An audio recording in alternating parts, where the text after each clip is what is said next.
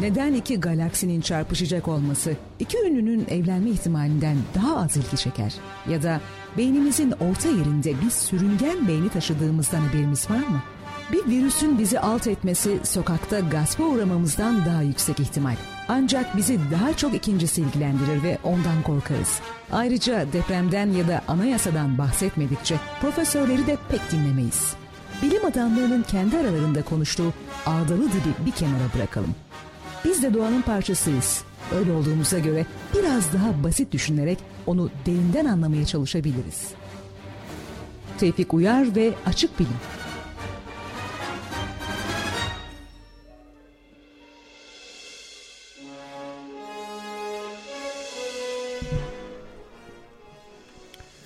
İyi akşamlar sevgili dinleyenler. Ee, Açık Bilim Radyo programımızın 13. bölümünde sizlerle beraberiz. Ben Ömer Cansızoğlu. Ve ben Tevfik Uyar. Sizlerle birlikte keyifli bir sohbet bekliyorum. Bekliyoruz değil mi? Bekliyoruz. Böyle Biz de bekliyoruz. Siz de var bekletiyorsunuz. Evet tamamen kumar oynuyoruz. Evet, zar atıyoruz ve 5 kere. Geçen hafta rastlantı ve olasılık programımızda birçok şeyi es geçtiğimizi fark ettim ya. Ben daha sonra programı dinlerken Ömer. Hı hı. Sen de fark ettin mi? Bir kahveni iç istiyorsan. Bir Senin ara- kahveni bitirene kadar rahatsız etmeyelim istiyorsan dinleyicilerimizden. Adam yutkunmaktan cevap veremiyor ya. Böyle bir pervasızlık, bir negatif iyonsuzluk. Yok sen konuşuyorsun ve cümleni uzatacaksın. Neyse açık konuşma. Ben sen miyim hocam ya? Ben ben kısa ve net konuşuyorum biliyorsun. Tamam. Hemen de kabullendi ya. Tamam. İnsan biraz itiraz eder. Ezildim. Ya Evet. şurada reytinge oynayalım. Sen kafanda bardak kır. Ben Hande teyze gibi sana tokat atayım falan. Ama görselliği Ne dedin olmayınca... sen? Ne? Ne dedin sen? o vardı değil mi? Bir- Ne dedin sen? Başka ne vardı böyle televizyonlarda? Bir de Medium Keto vardı değil mi? Şey pardon Medium Keto değil. Medium Tamam, Memiş vardı. Nedeni sen demiyor muydun? Yok o şeydi. Ee, o Hande teyze ve Sevda Demirel arasındaydı. Ha ha tamam pardon. Ama Medium Memiş de uzun saçlı olduğu için karıştırıyor olabilirsin. Evet medium memiş de başka bir sorundu herhalde. Neyse bir tutukluk bir tutuk atacaksın şimdi rahat ol sakin ol. Rahatlayacağız, Tak bilekliğini şu e, power balance bilekliğini tak. Evet. Şu negatif iyon bilekliğini tak. Rahatla yani sen bilmiyor musun haberin yok mu? Negatif iyon. Negatif iyon nedir? Onun, oradan bir istersen bir başlayalım da Başlayalım anlayabileyim. başlamadan önce Power balance nedir? duyurularımızı yapalım. Daha sonra ben balanslayacağım seni. Duyurularımız şöyle. Her zamanki gibi bizlere e, Facebook'tan düşüncelerinizi, görüşlerinizi ve sorularınızı iletebilirsiniz. Aha da şimdi yazıyorum ben buraya. Bu başlık altından diye. Bu başlık altından. Ve, ve nereden bize ulaşabiliyorlar Ömer? www.facebook.com slash açık bilim radyo. Evet şuna slash demesen de olmaz. Hmm, Ne diyeyim? Slash, sen, sen adını sen koy. Taksim, bölü yani ne kadar şey ya e, olduğu gibi alıyoruz her şeyi ya. Bu seni rahatsız etmiyor mu? Ediyor ama genel kullanımı slash olduğu için daha rahat anlaşılabilir Abi genel kullanımı dediğin ne ki şurada internetin ömrü ne kadar ki böyle bir şeyin genel kullanımı olsun? Ama yani memetik olarak bir mem oluşturmaz mı sence? Oluşturur Yani ama bunu biz bu kadar kolay, kolay kabul edersek böyle olmaya devam mem, ederiz. memlerde dil var mıdır? Yani dil Ya dil midir alışkanlık mıdır yoksa? Aslında dil öğrenme biçimiyle ilgili bir şey. Mesela buzdolabı kelimesi Hı hı. ben sana bugün refriga- refrigatöre karşılık önerseydim bunu Hı bugüne kadar hep refrigatör olarak kullansaydık ve ben sana bugün abi biz buna buzdolabı diyelim desem sana komik gelirdi. Derdin ki ya nasıl buzdolabı ya ne kadar komik buzdolabı. Yani Laf- şu örnek bak olabilir derdim. mi? Ee, bir zamanlar e, otobüs için oturgatı götür geç. Onlar söylenti hocam ya. Yok yani bak bir şey? insanı ya bir halkı tamam mı kendi şeyine böyle bir karşılık bulmaktan e, soğutmak için sanki yani böyle bir şeyler ortaya atıldı ve insanlar şimdi karşılık bulmak falan filan gibi bir kaygı gütmüyorlar gibi geliyor bana. Ya. Çok oturgaçta götür geçin gerçek anlamda Türk Dil Kurumu tarafından şey yapıldığına ben inanmıyorum. Varsa kaynağı hakikaten birileri de göndersin yani. O zaman çağrıda bulunalım şimdi. Eğer öyle bir bilgisi olan varsa dinleyicilerimiz arasında Mesela mesela bize Facebook adresimizden ve aynı zamanda bugün için ilk defa yapacağız. Evet, Twitter ben ne zaman ne zaman söyleyeceksin diye çok büyük bir merakla burada bekliyordum Ömer'cim. Bize bugün Twitter'dan da ulaşabilir dinleyicilerimiz. Ee, Twitter adresimiz twitter.com bölü Ömer Eynat Ee, açık bilim yazdığınız zaman her zamanki gibi maalesef ve maalesef İngilizce karakterlerle e, bizlere e, tırnak içinde mention ederek e, bizlere görüşlerinizi, sorularınızı iletebilirsiniz. Bugün Twitter'da da sizlerle birlikteyiz. Evet sevgili Ömer, ne dedik az önce buzdolabı dedik değil mi? Mesela buzdolabıyı bugün ben sana önersem sana komik gelir ya da bilgisayar kelimesi. Bilgisayar kelimesini ben sana bugün önerecek olsam e, derdin ki abi ne saçmalama ya bilgim sayıyor çok komik bir karşılık derdin değil mi? Evet. Yani halbuki biz çocukluğumuzdan beri bunları böyle öğrendiğimiz için bize komik ya da uygunsuz ya da uyumsuz gelmiyor. Yani biz o gün bilgisayara köfte deseydik bugün biz onu köfte olarak ansaydık anlatabiliyor muyum? Hı hı. Sen bunu öğrenme biçimi yani dil öğrenmenin şekli bu enteresan bir biçimde. Bunu kabul eder ve kullanırdın ve bundan herhangi bir sıkıntı duymazdın. Yani şöyle diyelim dil ideolojik bir kaygı gütmez. Beyin e, dili öğrenirken ya da kelimeleri Tabii e, anlamlandırırken ideolojik bir kaygı gütmez yani, normal olarak. Yani Beyinler arasında evet. sinapslar arasında öyle ideolojik e, yani bağlantılar yok. Zaten aslında burada ideolojik bir nokta da yok da hani çok ideolojik diye belki bu şekilde ayırmak ve sınıflamaktan ziyade ideolojik demeyelim de daha e, dili korumacı e, kaygılar gütmez diyelim. Hani dili korumanın bir e, tamam belli ideolojilerin böyle amaçları olabilir ama yine de ideolojik demeyelim yani. Şunu açıklayalım o zaman. Dili neden koruma ihtiyacı hissedelim? Ya da bunun sebebi nedir? Güzel, güzel bir soru. Ee, ben cevap Şimdi, vereyim hemen bir e, aklıma gelen ilk cevabı. Tamam sen söyle. Şu olabilir. E, biz e, Türkiye'de doğduğumuz için ve Türkçe öğrenerek e, etrafımızdaki nesneleri, e, şekilleri ya da etrafımızdaki her neyse her şeyi anlamlandırmaya ve isimlendirmeye başladığımız için evet. e, bizim e, Türkçe sayesinde hem beynimiz daha çok gelişebiliyor ve e, algımızı Türkçe sayesinde daha somutlaştırabiliyoruz. O zaman şöyle de olabilirdi. Doğuştan o yüzden Türkçeyi korumak zorundayız. Doğuştan itibaren mi? İngilizce konuşmaya başlasaydın.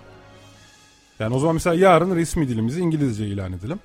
Bundan 50 sene sonra dolayısıyla yeni doğmuş bir çocuk İngilizce ile başlayacaktı. O zaman bu söylediğin dilin için korumamız gerektiğine bir cevap olmaz. Tam olarak anlamadım. Yani biz Türkçe ile daha iyi düşünüyoruz diye korumamız gerektiğini söyledin ya.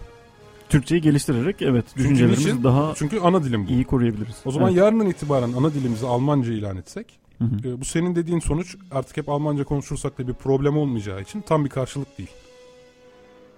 Yani o zaman da bebek ilk günden beri Almanca öğrenir. O zaman Türkçeyi korumanın bir anlamı yok. Zaten Almanca e, hayatını idame ettirebiliyorsa bir problem yok. Analojide karşı çıktığım bir nokta olacak. Ee, yarın dilimizi Almanca ilan edelim ve kelimelerimizi artık Almanca kelimeler arasından seçelim demek e, çok gerçekçi gelmiyor. Hayır gerçekçi gelmiyor da ben o kurduğun önermeye karşı çıkıyorum. Yani sırf bir bebek şu an Türkçe öğrendiği için Türkçe daha iyi düşünecek diye dili korumaya kalkmak o zaman e, yarından itibaren dilimizi Almanca'ya çevirip bebeklere de Almanca öğretirsek böyle bir problem yaşamayacakları için tam bir karşı çıkış noktası oluşturmuyor demek istiyorum. Yani evet bunun içerisinde biraz daha milli korumacı duygular, daha kültürel korumacı duygular var yani. Daha iyi öğrenebilmekten, daha iyi şeyden ziyade. Çünkü az önce de örnek verdik. Bebeğe bilgisayar dersen onu bilgisayar diye öğreniyor gidiyor. Kom- kompüter dersen kompüter diye gidiyor öğreniyor. Hı-hı. Ve e, kavramlaştırmada ya da düşünmede bir problem oluşturmuyor. Çünkü karşılığı var zaten. Ona ha bilgisayar demiş ha kompüter demiş. Zaten bugün bizim Türkçe olarak kullandığımız birçok kelime de ta vakti zamanında Arapçadan, Farsçadan geldi. Mesela çerçeve kelimesi Farsçadaki çerçube kelimesidir. Hı hı. Dilimize çerçeve diye oturmuş. Merdiven kelimesi nerduban kelimesidir Farsçadaki. Dilimize merdiven diye oturmuş ve kullanmaya devam ediyoruz. Hı hı. Veya gül dediğin kelime de Farsça. Edebiyatımızda ne kadar yeri var sen düşün gülün. Hı hı. Yani edebiyatımızda da çok büyük bir yer işgal ediyor ve bu hem edebi üretkenlik anlamında bir şeyi etkilememiş hem de şey yani demek istediğim e, karşı çıkış noktasında daha iyi düşünebilmek ya da daha iyi e, konuşabilmek veya daha geniş düşünebilmek vesaire falan filan gibi bir şey koyduğumuz zaman hı hı. tam bir karşı çıkış noktası oluşturmuyor yani. Bence şuradan bir karşı çıkış noktası oluşturuyor esas olarak. Daha iyi düşünebildiğimiz ya da kendimizi daha iyi ifade edebildiğimiz vakit e, şöyle olur. İnsanlar e, birbiriyle daha rahat iletişim kurarlar ve hayatın en temel noktalarından biri iletişimdir. İkincisi e, bizim programımızda yapmamızın e, ana sebebi bilimin e, daha fazla insanlar arasında yayılması ve daha fazla insanın hayatında e, bir yer tutması açısından dilin çok önemli bir faktör olduğunu düşünüyorum. Ve e, bu faktörü daha korumacı yani olmak için dile de özen göstermemiz. Ama tıp Latince ve gelişmesine hiçbir engel olmuyor. Yani dünyadaki bütün doktorlar Latince konuşuyor. Ama Türkiye'deki doktorlar Latince kelimeleri öğrendiği için gelişmesinde bir... İşte ben de onu söylüyorum. Yani yarın Almanca'ya çevirsek dilimizi bebekler artık Almanca öğreneceği için bu dediğimiz e, kullanabilme ve iletişim şartları bozulmamış olacak. Yani Almanlar da kendi aralarında gayet iyi iletişim sağlıyor. O yüzden benim demek istediğim nokta o. Yani karşı çıkış noktası. Mesela bugün sana e, bugün deseler ki biz biz nörologlar Yok, bir çalışma anladım. yaptık. Anladın mı? Anladım şimdi anladım. Ee, o zaman bunu senin söylediklerin ve benim söylediklerimi üst üste koyarak e, daha komple bir muhalefet, komple bir karşı çıkış noktası İşte olabilir bence mi? kültürel, kültürel tamamen kültürel yani aslına bakarsan. Yani işte ben de o noktaya şu anlamda giriyorum. Şimdi nörologlar çıksa dese ki ya biz beyni sonuna kadar araştırdık, öğrendik. Hı hı. Baktık ki insan beyni için en uygun iletişim dili Fransızca dediler. Hı hı. Bu yüzden dilinizi Fransızcaya dönüştürürseniz bakın çok daha iyi iletişim kurabiliyorsunuz şu bu falan filan deseler bu sefer karşı çıkmayacak mısın? Belki çıkmazsın. Ama mesela milliyetçi bir insan çıkar değil mi mesela değil mi? Biraz daha Yok ben de milliyetçiyim. ha, ya hayır öylesin ya da değilsin demiyorum. Yok. Yani hani demek istediğimi anladın mı? Anladım. Karşı çıkışta mutlaka bir kültürel korumacılık var. İletişim kabiliyetinden ziyade. Şimdi bir Afrika kabilesine gitsen bu öyle olacak yani. Onlar da mutlaka şey yapacak. Daha kendi kültürel koruma senin dilin ne kadar gelişmiş olursa olsun. Evet o zaman konumuza girmeden önce madem Burada bir bizim yeni şeylerimiz var Evet. değil mi artık teaser, teaser, teaser deniyor bunlara. Yeni- Teaserlarımız var değil mi? Bir e, tanıtım girsinler o zaman. evet bir Önce o tanıtımı girsinler. Ee, daha sonra bir tane de teaserımızdan dinletelim. Ee, çok yeni orijinal şeyler. Filmlerden alıntılar zaten ondan sonra tekrar burada olalım. O bir gazeteci. 30 sene olmuş Zafer. O bir sabah kahvecisi. İçmeden kendine gelemiyor. O bir radyo delisi. O bir halk adamı. Zafer. O bir haber bağımlısı. Zafer. Arap O bir BBC eskisi. Arap O bir ciddi adam. Tam da bu tanıtıma uygun değil mi? Zafer. O bir Zafer Arapkirli. Deneyimli gazeteci Zafer Arapkirli gazete haberleri ve köşe yazılarını aktardığı sabah postasıyla hafta içi her sabah 7.30-9.30 arası 91.6 Radyo 24'te. Zafer Kirli. Bütün dünyalılar bu tehlikeye karşı tek bir silah kullandılar. İnsan beyin gücü ve iradesiyle birleştirilmiş bir tabakayla karşı koymaya başladılar. İnsan beyin moleküllerinin sıkıştırılmasıyla oluşturulan bir tabaka dünyayı koruyordu. Dünya her saldırı karşısında toz bulutu haline gelmekte, önündeki koruyucu kalkanın arkasına sığınmaktaydı. Bu kalkanı delecek tek güç insan beyni ve iradesiyle yaratılacak bir silahtı. Ama gerçekte galakside bulunan dünya düşmanları silahları ne kadar güçlü olursa olsun beyinleri yoktu. Dünyayı koruyan tabakayı delmeliyiz. Dünyayı yok edin. Uzay hızını aşmalıyız. Gelenleri karşılamaya hazır ol. Bu gelenler çok suratsız. Mini etekli birkaç kız gelseydi iyi olurdu. Ömer şimdi sen söyle ama yani şuradan mini etekli birkaç kız gelse iyi olmaz mı? Güzel olur. Olmaz mı? Evet feministlerin tepkisini çekmeye devam eden açık bir radyo Yani programı. mini etek aynı zamanda estetik de bir bir şey. Estetik bir şey canım o ayrı mesele. Şimdi ama estetik konusuna girmeyelim bence. Ee, Yo estetik konusuna girmek için değil estetik bir şey ya. be- beğenini ifa beğenini ifa beğenimi ifade ettim diyorsun yani. Evet. Bu arada Facebook'tan bir dinleyicimiz Can Ender Gökçe demiş ki Slash'e bugüne kadar bir karşılık önerildi mi? Varsa bizi bilgilendirir misiniz lütfen demiş. Daha sonra da bölü diyerek siz de bir öneride bulundunuz gerçi demiş. Ee, evet bölü var. Ne var bir de Taksim var değil mi? Taksim. Özellikle eskiler adres tarif ederken mesela No 12 daire 6 ise 12 Taksim 6 derler. Taksim de bölü anlamına gelen bir kelime. Değil mi Ömer? Anladım ama yani Seni şöyle rahatsız ediyorum ama. ben geleceğim. Şöyle bir durum var. Ee, Slash'ta yani bu konu biraz uzayacak ama e, Slash'ta senin e, önerdiğin bölü ve Taksim aynı duyguyu ve aynı kafadaki aynı şekli uyandırıyor mu acaba? Ya bilgisayar sende bir şekil uyandırıyor mu? Uyandırmıyor. Uyandırıyor. Ne öğrendiysen onu uyandırıyor ama. Bilgi sayması ile ilgili bir bir şey düşünmüyorsun. Yani biz devamlı Veya buzdolabı bölü dendiği zaman kullanırsak- gerçekten kafana içi buz dolu bir dolap gelmiyor. Yani bir şeyi nasıl öğrenirsen dil öğrenme bak taklitle olan bir şey. Dili öğrenme şekli taklittir bebekte. Önce taklit eder daha sonra sesleri aradaki çıkartır. evet mantıksal yapıları kurar ve konuşur. O yüzden dil bir yetenektir biliyorsun. Beynin sol lobu tarafından yönetilen bir yetenektir yani. Bu yüzden e, nasıl öğrenirse öyle gider. Yani Türkiye bak Ben mesela Slash öğrenmişim ne yapacağız onu? bak şimdi bir şey diyeceğim sana. Ne yapacağız? Ömer'i nasıl kurtaracağız? Bu konuda- Ömer'in suçu ne? Er Ömer'i kurtarmak. Ya Ömeros bir dinle ya. Ya Ömeros ya. ya, ya güzel oldu ya Ömeros. Bunu bundan sonra daha sık kullanayım ben. Daha konsepte uygun yani. Bak bu konuda bir kişiye buradan selam göndermemiz lazım. Profesör Doktor Aydın Köksal.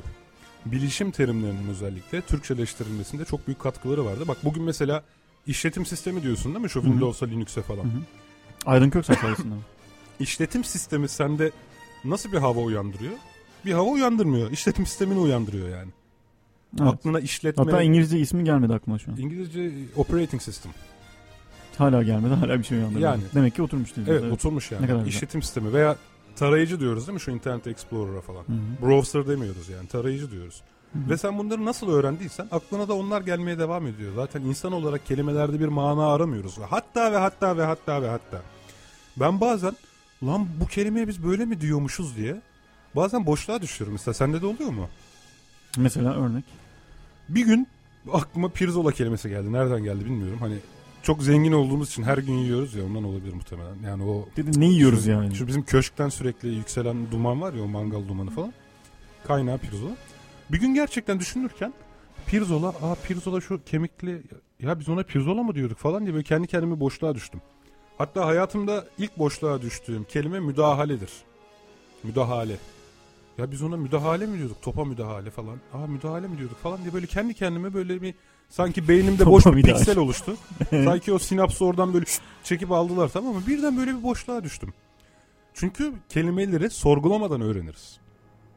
Şimdi- Muhakkak. Sana determinizm dediğim zaman onun D'den E'den kökünden bağımsız olarak sen onun neden sonuçluluk olduğunu biliyorsun yani. Evet. Veya sana açık bilim dediğim zaman artık açık ve bilim kelimelerini birlikte ele almıyorsun. Beynindeki dosyalama sistemi sana bizim dergimizi ya da radyo programımızı ya da mini etekli kızları hatırlatıyor. Üçünden Evet. biri yani. Nasıl şey yaparsan. Tatmin oldun mu? Oldu. İyi, güzel. Ülkemiz tatmin olmak konusunda hevesli insanlarla dolu zaten biliyorsun. Evet. Tekrar Evet. edelim. Bugün Twitter'dan da sizlerden görüş alacağız efendim. Sadece Facebook'ta e, olduğu gibi değil. Bu arada e, dergimizin 3. sayısı da çıktı. Geçen hafta da söyledik. Tekrar burada duyurmakta fayda var. Evet Ömer çok negatif iyonsuz bir adamsın ama hala Evet, sen, sen de bir gerginlik var. Sebebini de tam çözemedim. ama. Abi ben yani bir negatif anda bir iyonsuz ortamlarda durmak yüzünden bu hale geldim ya. Yani ben şiddete meyyalim negatif iyonsuzluktan. yok diyorsun negatif yan. Ya yok yani bir, buna da bir çözüm buldular mı bulmadılar mı yani tam bir Acaba buldular mı? yoksa Gerçekten mi? yoksa İnanamıyorum. hayır Evet harika. bileklik ondan bahsediyorsun şu holografik teknolojiyi kullanan teknoloji arkasından bahsediyor olamazsın power balance bu dengeleyici Bu bir harika. aman tanrım İnanılmaz. inanılmaz yani e, ne Power diyorsun balance. abi Kullandın Yeni yeni sen? teknoloji harikası yok kullanmadım. Ama Dinleyicilerimiz arasından harikası. bu bilekliği kullananlar var mı? Evet bize hakikaten e, kullanan var mı? Hatta kullanıp da faydasını gören var mı? Bize görüşlerini Şimdi bak birisinin birisinin farazi bir şekilde faydası oldu demesi tamam mı? Çoğunlukla psikolojiktir. Daha Tamam o önce, psikolojiyi de merak ediyorum ben biz aslında. daha önceki programlarımızda plasebo etkisi olarak biraz bundan bahsetmiştik hatırlarsan. Yok ben onu e, placebo etkisi olarak da merak ediyorum gerçekten. Yani placebo etkisi olarak dahi o bilekliğin bir faydası var mı acaba? Şimdi olduğunu iddia eden var. Netice itibariyle e, işte abi plasebo etkisi yani Şimdi var o zaman, yani. O zaman biraz geri saralım. E, bu bileklik, böyle, böyle bir sesle bu bilekliğin e, iddia ettiği, yararlı olduğunu iddia ettiği şeyler nelerdir? Tevfik. Şimdi abicim ben bunu sana kafadan söyleyemem. Bir tane internet sitesi açıp bu ürünü satan bir internet sitesinden sana okumak istiyorum. Bana biraz müsaade edersin değil mi? Tabii ki. Ben de bu arada negatif iyon nedir, ne değildir bir Araştır. e, internetten baktım ama negatif iyon sadece negatif iyon olarak Şimdi ben sana önce iyonun tanımını yapayım. Evet ilk başta Eğer bir atom elektron kazanır ya da elektron kaybederse evet. tamam bir atom elektron kazanır ya da elektron kaybederse o artık negatif veya pozitif iyon haline gelir. Elektron alırsa pozitif iyon olur. Elektron verirse negatif iyon olur. Ta, pardon tam tersi. Elektron alırsa negatif iyon olur. Elektron verirse pozitif iyon olur. Şimdi atomların e, elektronlar biliyorsun çevrelerinde belli enerji seviyelerinde dönüyorlar. Evet. E, bu enerji seviyelerinin e, bazı hesaplarla alabileceği maksimum elektron sayısı da belli. Mesela atom numarası 9 olan bir e, atom Hı hı. ilk yörünge seviyesinde 2 elektron, sonraki yörünge seviyesinde 7 elektron bulundurur. Hı hı. Bu elektron seviyesinin tamamının dolması için 8 tane elektron lazımdır. Bu yüzden bir tane boşluğu var demektir. Hı hı. Bir tane boşluğu olması demek artık buraya bir tane elektron alabilir demek. Hı hı. Eğer alırsa eğer alırsa bir tane fazlalığı var demektir. Anlatabildim Tamam. mi acaba? Bu, fa- bu fazlalık olursa bu pozitif iyon olur. Öte taraftan ona elektron vermiş olan atom hangisi ise ya da elektron kaybetmiş bir atom illa birine vermek zorunda değil. e, onlar da negatif iyonlardır. Şimdi bu negatif iyon kelimesinin özellikle bu bilekliğin pazarlamasında kullanılmasının tüm sahte bilimlerle ortak bir özelliği var. Bu tarz böyle içerisinde iyondur, negatiftir, yok hologram teknolojidir, mucizedir falan filan gibi kelimeler kullandığın zaman ne oluyor? Çok daha gerçekçi görünüyor değil mi? Niçin? Çünkü insanlar bunu anlamıyorlar ama bunların önemli kavramlar olduğunu biliyorlar. Tamam mı? Bu iyi bir Dolayısıyla şeymiş Bilgiye diyor. herkes saygı duyar. Evet bu iyi bir şey. Çok yararlı bir şeymiş diyor. Şimdi en baştan söyleyelim. Biz burada bir markayı kötülemiyoruz. İnsanlar bu bileklikleri alıp takmakta özgürdürler. Kendilerini iyi hissetmekte de özgürdürler. Ama bu bilekliğin satışında bilim adamlarının yani bilimin bu bilekliklerin faydalı olduğuna dair Hı hı. bilimsel çalışmalar yapıldığını ve bu bilimsel çalışmalarında bu bilekliğin faydalı olduğunu kanıtladığına dair Hı hı. bir takım söylentiler var. Bu gibi bilgiler kullanılarak bu ürün satılıyor. Oysa ve oysa şöyle bir durum var. Bakın ben şu an Wikipedia'dan aktarıyorum.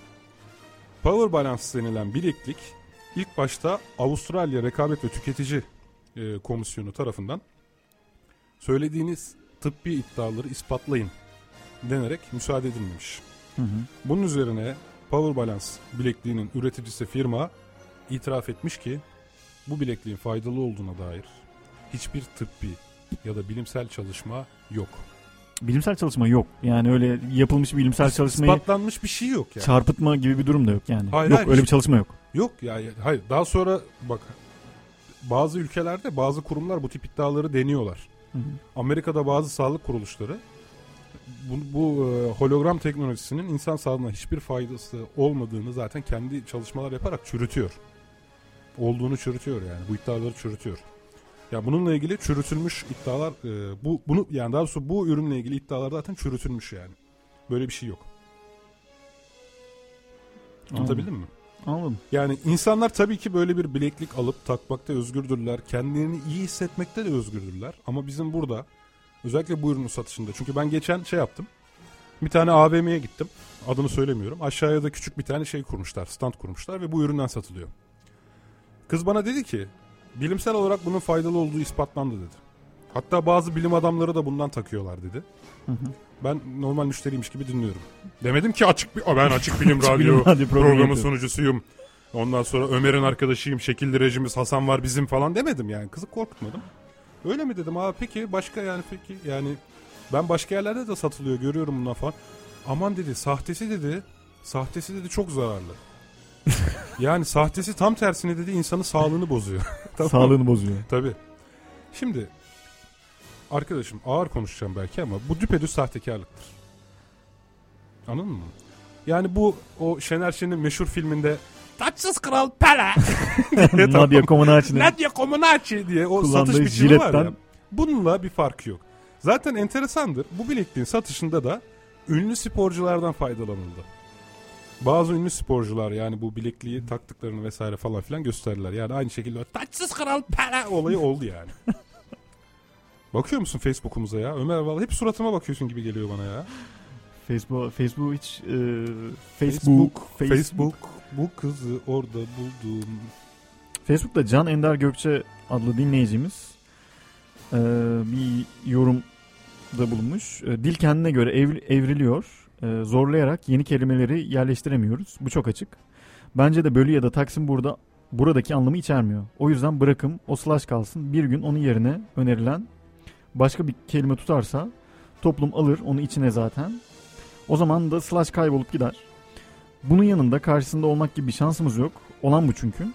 Bu kötü bir şey de değil. Bence üstelik iyi bir şey.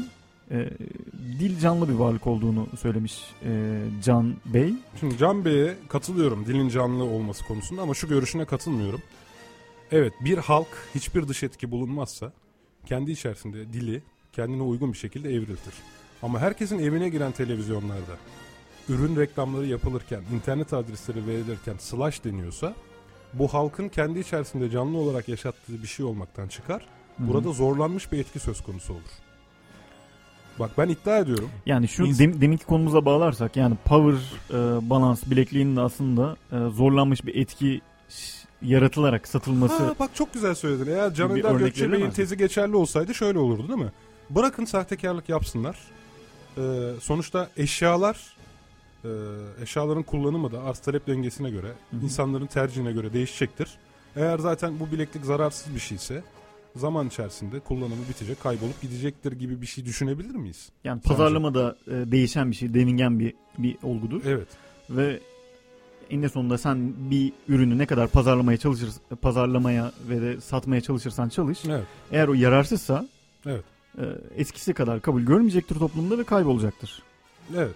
Yani Ama bunu mazur görebilir miyiz o zaman bu sahtekarlık ya da o zaman evet yani bıra- bırakalım mı yani? Bırakabiliyor muyuz? Ee, eleştirmememiz gerekir. Ya şimdi bir kişi dil konusunda korumacı olmayabilir zaten. Bu aslında senin en e, başta dediğin gibi biraz da e, hangi ideolojiye olan yani hangi ideolojiye bağlı olduğuna da bağlı olabilir yani. Bir insan illaki korumacı davranmak istemeyebilir. Ama ve lakin ben işte dilin aynen benim de verdiğim örnekler gibi nerdüban zaman içerisinde halk içinde merdiven olarak kendine yeni bir yer bulur. Ya da Farsçadaki gul kelimesini sen gül yaparak Hı hı. edebiyatında çok önemli bir yere de koyabilirsin. Elbette bu halk içerisinde kendi kendine gelişen bir şey. Ama internet gibi yeni bir teknoloji ile ilgili bir şey çıktığı zaman bunu ilk elden duyuran insanların nasıl duyurdukları çok önemli. İşte zamanda o Aydın Köksal'ın çalışmaları sayesinde şey yapabiliyoruz yani. Anlatabiliyor muyum? Ee, bugün işletim sistemi ya da tarayıcı ya da işte şu bu falan diye anakart diyoruz mesela değil mi Hı hı. mainboard'a. Bu yüzden böyle söyleyebiliyoruz. Bir dinlendirelim seni. Çok konuştun Ömer bugün. Kafam ya. doldu Abi yani, ya, doldu. Bilgi acayip. doldu kafam onu bir Hadi, Yavaşlatalım, bir, hadi bir dinlen bakalım.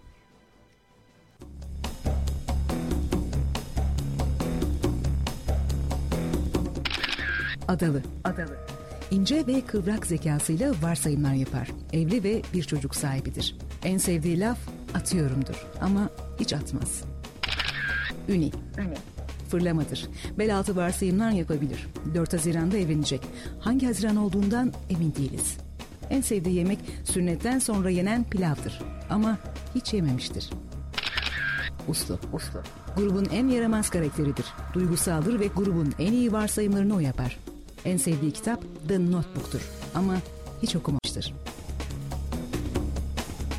Varsayımcılar her çarşamba saat 21.30'da bu frekansta. Burası Radyo 24.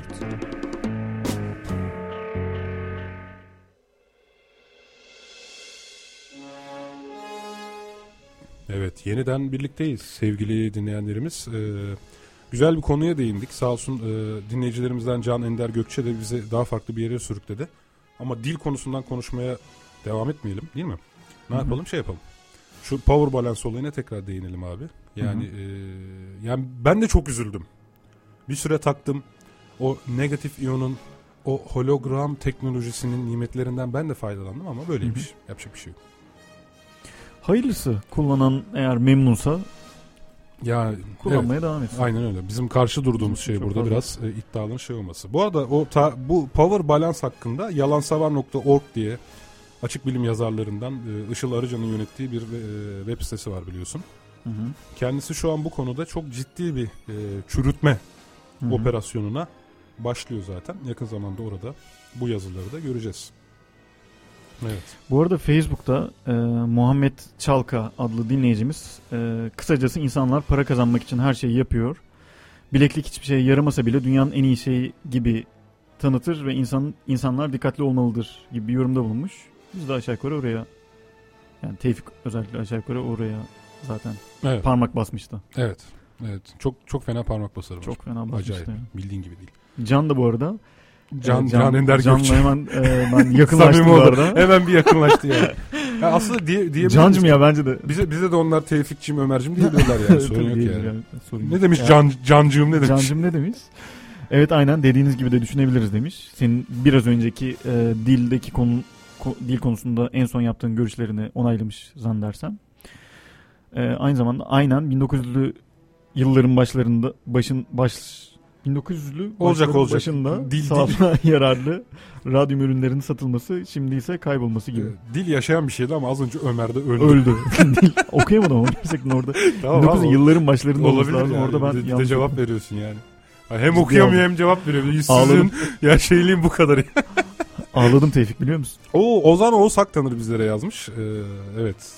Ozan Oğuz Aktanır demiş ki Türkçenin temel karakteri göçüp göçüp yol üstünden yeni kelimeler toplamak olabilir mi? Bu dilimizin ana karakterini sarsar mı?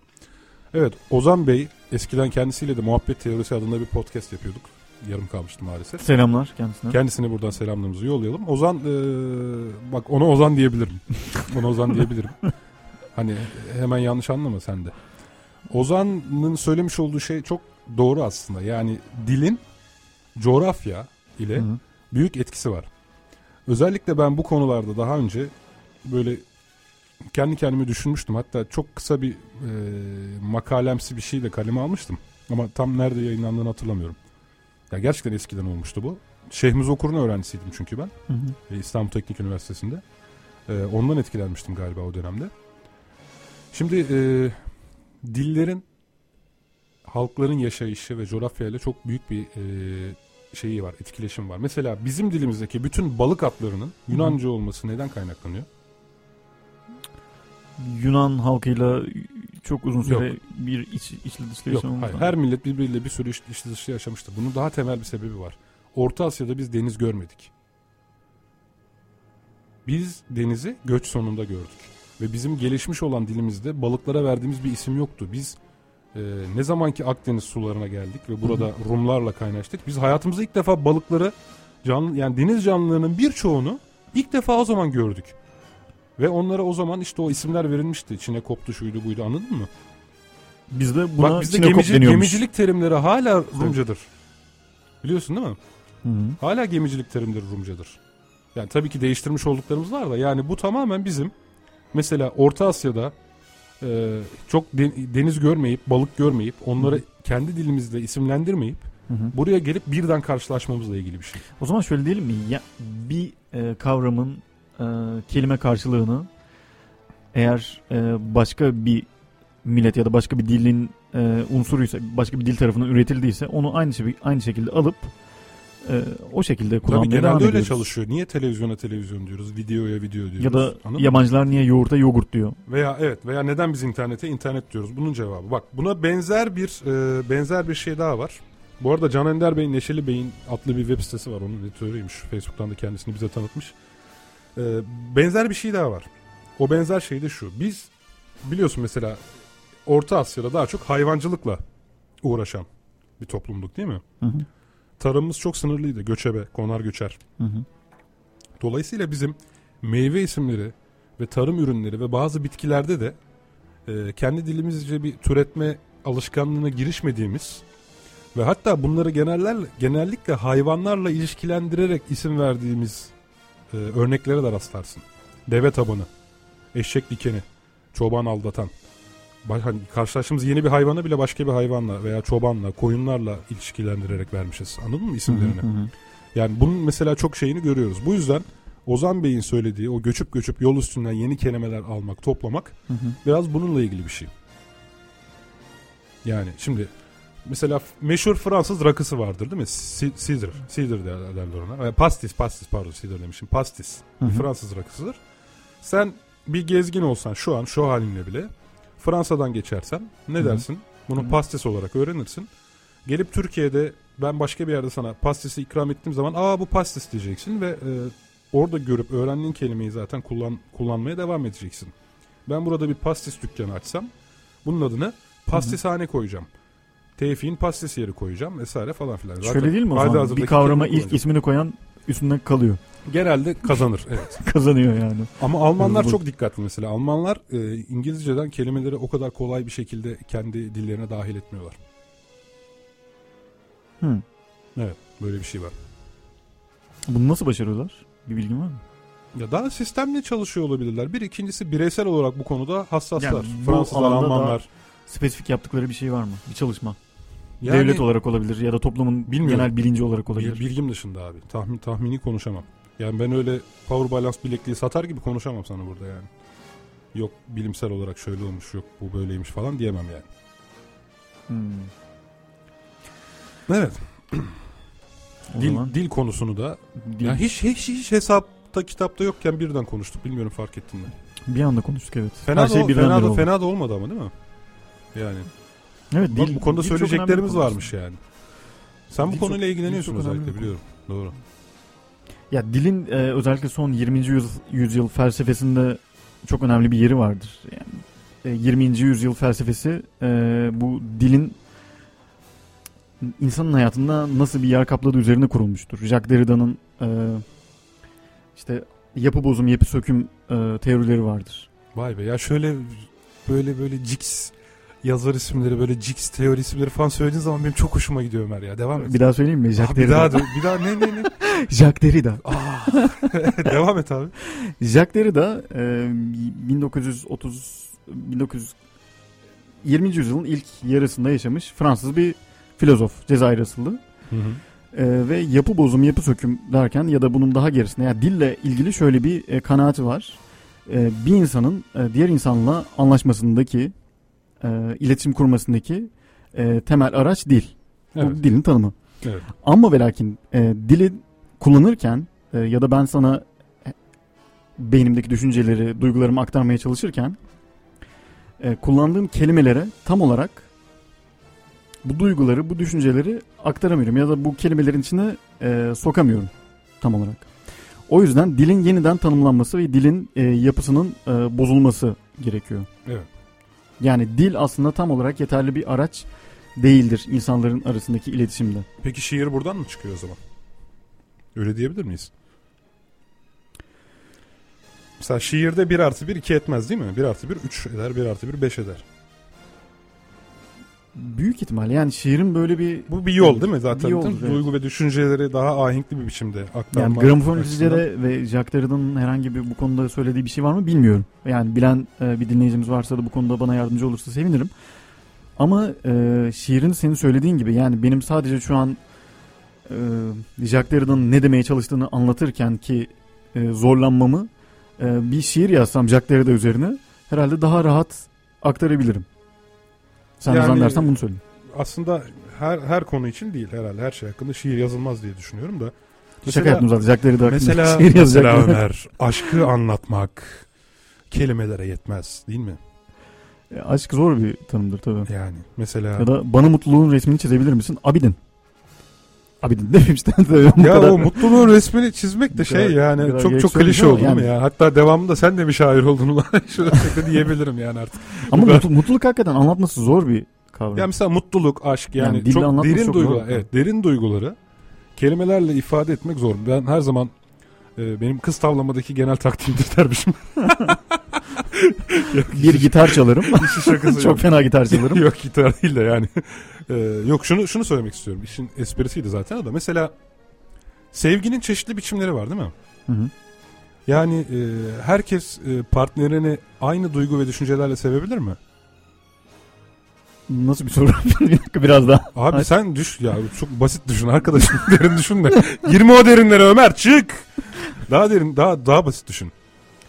Yani değil mi? Benim sevgim farklıdır. Senin sevgin farklıdır. Herkesin sevgisi bak farklıdır. Herkesin sevdiği için feda edebileceği şeyler farklıdır. E, tabii tabii. Ama hepimiz bunu seni seviyorum şeklinde ifade ediyoruz. tabii. Evet. Değil mi?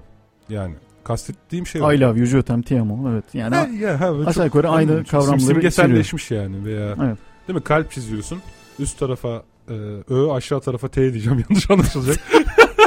Niye bizi yaptıysa. o Biz de, kadar. biz de beyin çiziyorsun. S bilim ya yukarıya ö, aşağıya t falan. Yani Neyse demek istediğimi anladın sen. Yani evet yani daha doğrusu demek istediğini Tamam. anladım ben. Anladım zorlamayayım seni daha Hayır, o, o- orayı kastetmiyorum. Seni daha çok zorlamayayım. Ee, Ozan Bey demiş ki madem Derrida o zaman dil madem Derrida derken adamın adı madem değildi değil mi? Jack Jacques Derrida. madem Derrida o zaman dil 01'dir. Yeterince kurcalayınca her türlü bilgi kelime USB kablosundan akan 01 dizilerine indirgenebilir. Derrida'da herhangi bir şeyin dilde diğeri olmayan olarak tanımlandığını söyler yanlış anlamamışsam. Evet Ömer ne diyorsun? Böyle cix isimler söylüyordun. Bu dünyada Hadi tek konuş bilen bakalım. senmiş gibi. Hadi bak. Hadi konuş bakalım şimdi. Aş, e, aşağı yukarı doğru anladım ya da ben doğru anladıysam e, aynı şeyden bahsediyoruz Ozan Bey ile. E, Evet.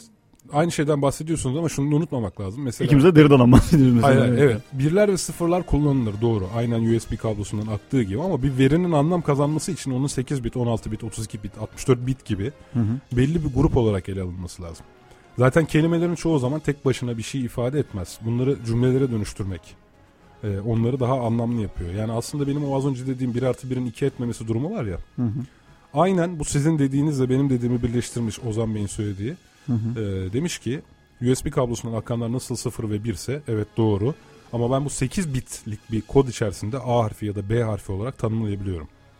32 bitlik bir kod dizgesi içerisinde e, bunları dizdiğim zaman daha farklı şeyler ifade edip 1 artı 1'den çok daha fazlasını çıkarmaya çalışıyorum. Yeter artık bu dil konusunu da geçelim derim ben. Evet ya da bence de e, Niye dersen çünkü bir ara vermek durumundayız.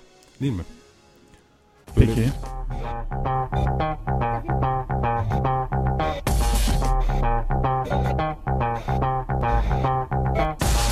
Radyo enteresan bir şey. Radyo iletişimin pitbulludur. Radyo şekerlemedir. Radyo varsayımcıların B'sidir. Radyo ajanstır. Radyoaktiften geliyor sonra aktifliği kalmadığı için ra- radyosu kalıyor a- aktif gidiyor. Ya da Homer Simpson. Homer değilmiş Homer'mış. Radyo yalnızlığın paylaşımcısıdır. 91.6'dır. İyi müziktir, kaliteli müziktir. Ne söylüyorum? Radyo hamsi gibidir. Radyo benim küçüklüğümde içinde küçük insanların bulunduğu bir minik ev. Radyo işte budur. Radyo budur. Aç karnına yenir. Göbeğini kaşıyarak da program yapar.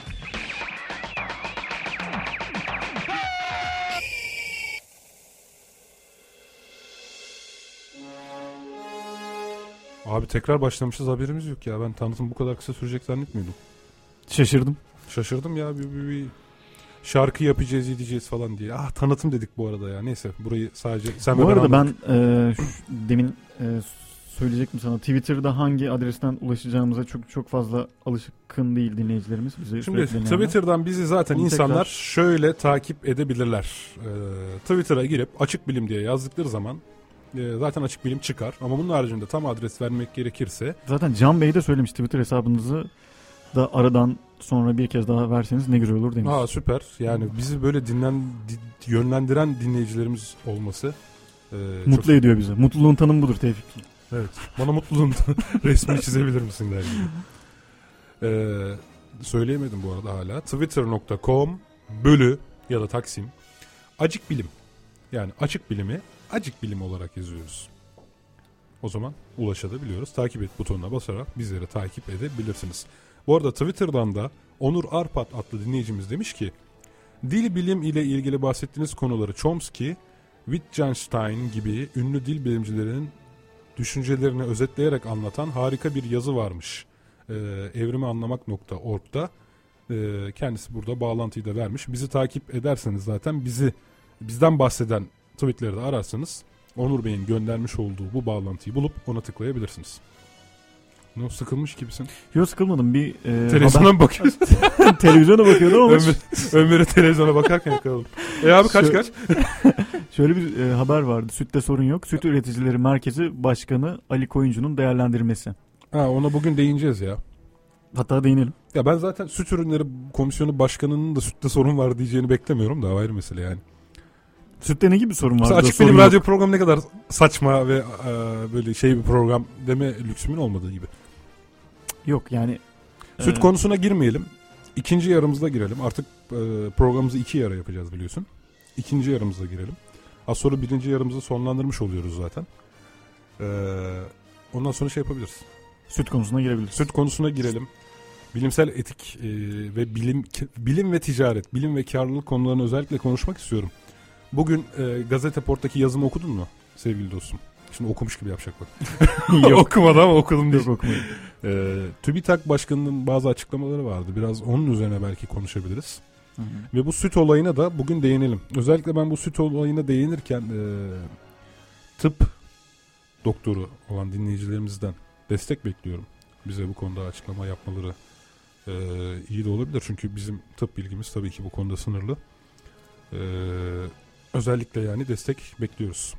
Evet bu bir gazete haberinin ötesinde bilgi içermesi gereken bir alan. Bir konu. Süt konusu. Yani süt konusu ve sağlık konusu özellikle. Bu eskiden yani de süt tozu içi- konusu vardı ya. Çağrışım yaptı da. Sen bilirsin o. Marshall yardımı ile bize süt tozu yardımı mı Yok, süt. yapılmıştı? Süt, Süt tozu, yardımı tozu. o Süt tozu ya. Süt yardımı değil. Ben onu süt diye biliyorum ama o e, Marshall yardımı da değildi. E, bildiğim kadarıyla 1990'lı yıllarda öyle bir e, yardım yapılmıştı. İlkokullarda dağıtılmıştı o sütler ve Ha. e, üzerine e, bayağı bir spekülasyon yapılmıştı. Mesela. E, o sütlerin e, kanser yapıcı olduğu üzerine e, spekülasyonlar vardı diye hatırlıyorum. Peki Çok net hatırlamamakla beraber. Hı, anlıyorum. Anlıyorum peki. Şimdi Ama tabii ki tam bilmiyorum. Artı bunlar genelde olan spekülasyonlar. Yani ülkemizde işte ülkemizde yaşayan özellikle çocukların çocuklara dağıtılan ürünlerdeki e, içinde çıkabilecek herhangi yabancı maddelerin devamlı olan spekülasyonlar bunlar çok. bir şey hakkında spekülasyon üretmek de son derece kolay aslında değil mi? Yani bir şey gerçektir ya da yalan. Bak ben mesela az önce ne kadar çabuk e, süt, süt ürünleri bilmem nesi başkanının söylediklerine böyle bir inanmamazlık gösterdim. Halbuki benim yaptığım da yanlış yani. Özellikle benim gibi birine yakışmıyor yani. Ya benim gibi zengin, benim gibi nasıl söyleyeyim yakışıklı falan. Gönlü bol. Benim megalomani krizim tutmadan bence bir e, ara verelim biz. Konumuza zaten devam ederiz. biz toplayalım tekrar arada senin krizini. Bir şarkı çalalım mı 90'lara şöyle dönüp? Evet bugün 90'lardan çalacağız. Bugün 90'lardan çalalım. Ben Ferdi Anıl Yarkın dinlemeyi çok özledim. Sonuna kadar şarkısını Evet yoksa. güzel güzel bir parçaydı değil mi o? Evet güzel bir şarkı. O zaman şimdi dinleyicilerimizi bu şarkıyla baş başa bırakalım. kadar Kavuşamadım ben sana Yetişemedim ben sana. Anlatamadım derdimi Ağla gönlüm ağla. Bekledim inan seni her gün. Dayanamadım sevgisiz Yaşayamadım ben sensiz Anlatamadım derdimi Ağla gönlüm ağla. Yazık ettin yazık Kendinden çok bana. Gücüm kalmadı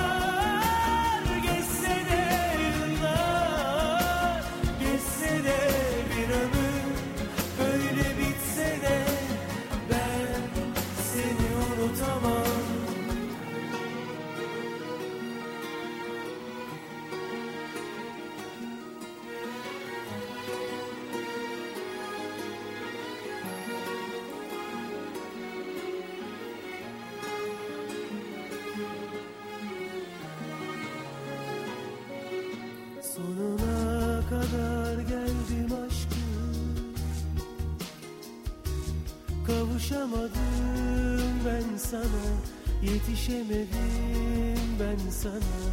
Anlatamadım derdimi Ağla gönlüm ağla. Yazık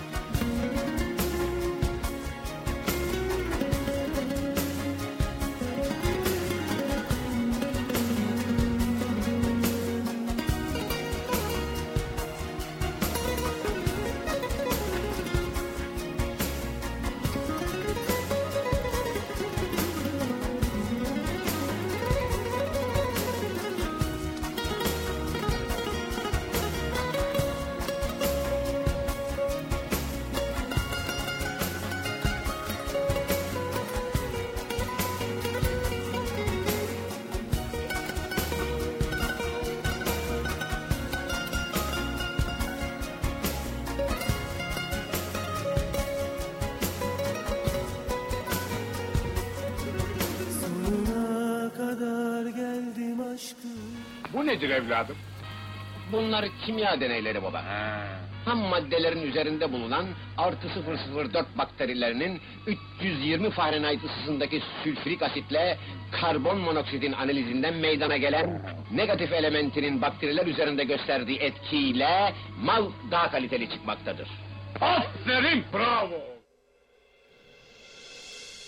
Bak Kadir İnanır tam benim e, power balance'ın ne işe yaradığını çok iyi açıklamış burada. Evet negatif şey 004 bakterilerinin 320 Fahrenheit ısısındaki sülfürik asitle olan etkileşiminden ortaya Bak çıkan ne kadar işe yarıyormuş yaşam aslında. kaynağı.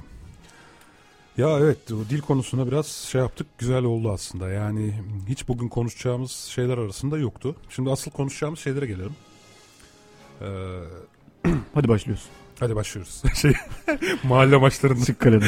Çık kalede hadi başlıyoruz. Bir de şey vardı Kaleci mahalle oyuncu. maçlarında e, basarsan alırsın. O ne ya? Yani şöyle e, biri almıştır topu ilerliyordur ve karşısında kale vardır ama herkes o topu alan e, arkadaşa bakıyordur. Biri e, topu ayağında olan arkadaşa git bak basarsan alırsın der. Ya bunları Ahmet Mehmet diye anlatsa da kolay olacak da. Yok diye. anladım anladım. anladım. X'ye diye. X'ye diye. 004 bakterileri. 004 bakterilerinin Ben gerçekten çok beceriksizim şeyde. Mahalle maçlarında mı? Mahalle maçlarında futbolda. Bir gün yine oynuyoruz ama tabii kendimi de göstermek istiyorum. Daha ilkokul 1'deyiz falan. Bana giriş B diye bağırıyorlar. Ben giriş M anlıyorum tamam mı? Adama girişmiyorum hala. Bakıyorum böyle. Giriş B diyor. ben hala giriş M anlıyorum falan böyle. Sonra bıraktık işte futbol. Jübilemi o gün yaptım. Girişmenin adamı. Ha, uzun boylu olduğum için daima baskete daha eğilimli oldum yani. Uzun boylu, kaslı. Niye? Kafa topları falan. ne dersin? Kafa topları falan. Ya, gün- Aç ortayı kafaya. Ya tabii kafa toplarından Ortaya iyi indir. olup gün gelip milletvekili bile olabilirdim ama kader işte kısmet yani. Kader kısmet yani. Çok gevrek güldüm ya. evet şimdi TÜBİTAK e, başkanı ya ismi unuttum ya kusura bakmasın kendisi. TÜBİTAK Başkanı. TÜBİTAK Başkanı diyelim ya da X demeyelim de. X, X demeyelim de. E, evet abi sen mi söyleyeceksin ben mi yani? Yok sen söyle. TÜBİTAK Başkanı. Senin, senin güzel Ya bazen beynimde böyle bir duyulsun. Bak nasıl TÜBİTAK atıyor ya. Bazen benim böyle İsmi. beynimde şey oluyor. Böyle bir boşluk oluyor. İşte bu sana daha önce de bahsettim ya bu dil konusunda da TÜBİTAK oluyordu. Başkanı e, eski TOB Ekonomi Üniversitesi e, rektörüydü zannedersem. Sen bir ara TOB'da Oradan. da öğrencilik yaptın evet, değil mi? ben bir ara TOB'da öğrencilik yaptım oradan. Senin hocan sayılır yani. Evet. Şimdi eleştirirsek falan şey yapacak mısın? Kızarım.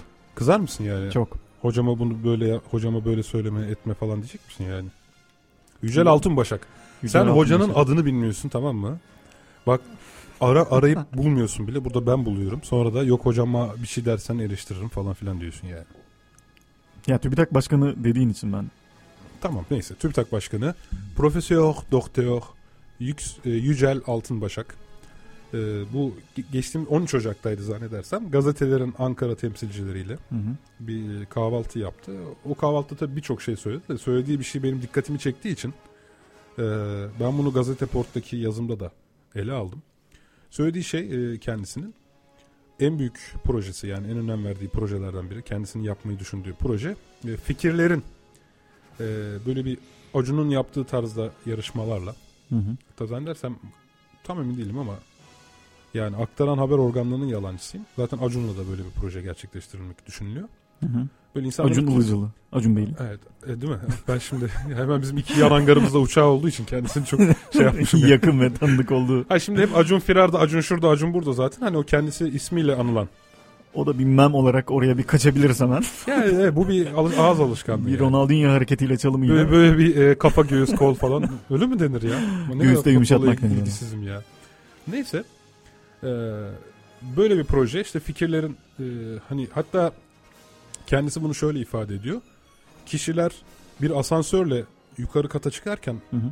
patronu anlatabilecek kadar kısa ve hızlı bir şekilde ifade edebilen e, başarılı insanları bulacağız. Bunların fikirlerini hayata geçireceğiz falan deyince ben hani biraz bundan şey e, fark ettim. Yani TÜBİTAK'ın sanki bilimsel projeyi tabii şu an Türkiye'nin teknoloji politikalarıyla da alakalı bu. Hı hı. Teknolojideki geri kalmışlığımızı biraz ilerletmek için ve teknolojideki kar marjı çok yüksek olduğu için tabii ki Hı hı.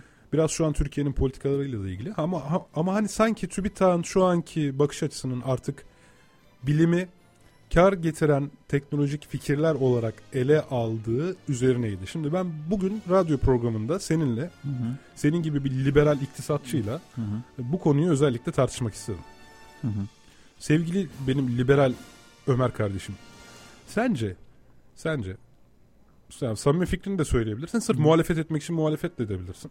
Neticede bir şeyler çarpışarak ortaya çıkar. Hı hı. Gerçekten bu konudaki fikrini mer- merak ediyorum ama aslında biliyorum da yani. Para iyidir. Para güzeldir. Sen gemi pahalanacak falan demiştin ben dünya kıtlığından Paranın bahsederken. yüzü sıcak. Ha, paranın yüzü sıcaktır. Sence bilimsel projelerde daha doğrusu bilimsel bir araştırmada veya bilimsel bir bilgiyi üretmede karlılık gözetilmeli midir? Karlılık ne kadar ön planda olmalıdır? Şimdi bilimsel projelerde karlılık ön planda ne kadar olmalıdır sorusu aslında biraz e, cevabı çok e, belli olan bir ya da cevabını aslında ne, ne nasıl bir cevap istediğini belli eden bir soru. Mesela nasıl istiyorum ben? Nasıl gözüküyor yüzümden? Bak bakayım şöyle sağdan bak. Yani soldan bilim, bak. bilim bilimdir aslında e, ve bilimin yan e, faydası olarak da karlılık ortaya çıkacaktır ama bunu sadece salt e, karlılık adına yapmaya kalktığın vakit ya bilim bilim olmaktan çıkar o, o bir iş bir ticarete döner Evet. Çok güzel. Şaşırıyorum yani.